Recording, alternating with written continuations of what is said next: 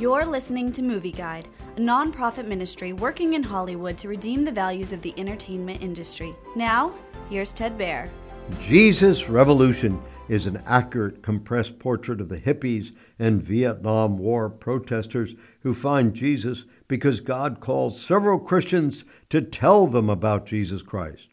The plot is propelled by a love story between an impoverished young man, Greg Laurie, with an alcoholic mother and Kathy, a beautiful young woman from a wealthy Southern California family.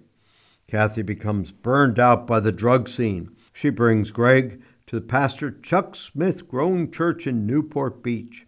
Lonnie Frisbee, a young hippie preacher, has convinced Chuck to open his church to the young, disaffected people who've been drawn to Southern California.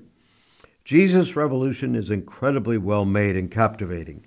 It has many scenes with jeopardy and inspiring, well written presentations of Jesus' gospel. Movie Guide advises caution because the movie accurately depicts the drug scene from an impartial viewpoint that might attract younger children. The movie also shows Greg's mother's constant drunkenness and philandering. The immoral behavior is part of the true stories, which, to an amazing degree, have been made into an exciting, cohesive, uplifting movie. Movie Guide works to protect you and your family from the negative influences of the media and is also working in Hollywood to redeem its values from a biblical perspective. For the latest Movie Guide reviews and articles, go to movieguide.org or download the app to your Apple or Android device.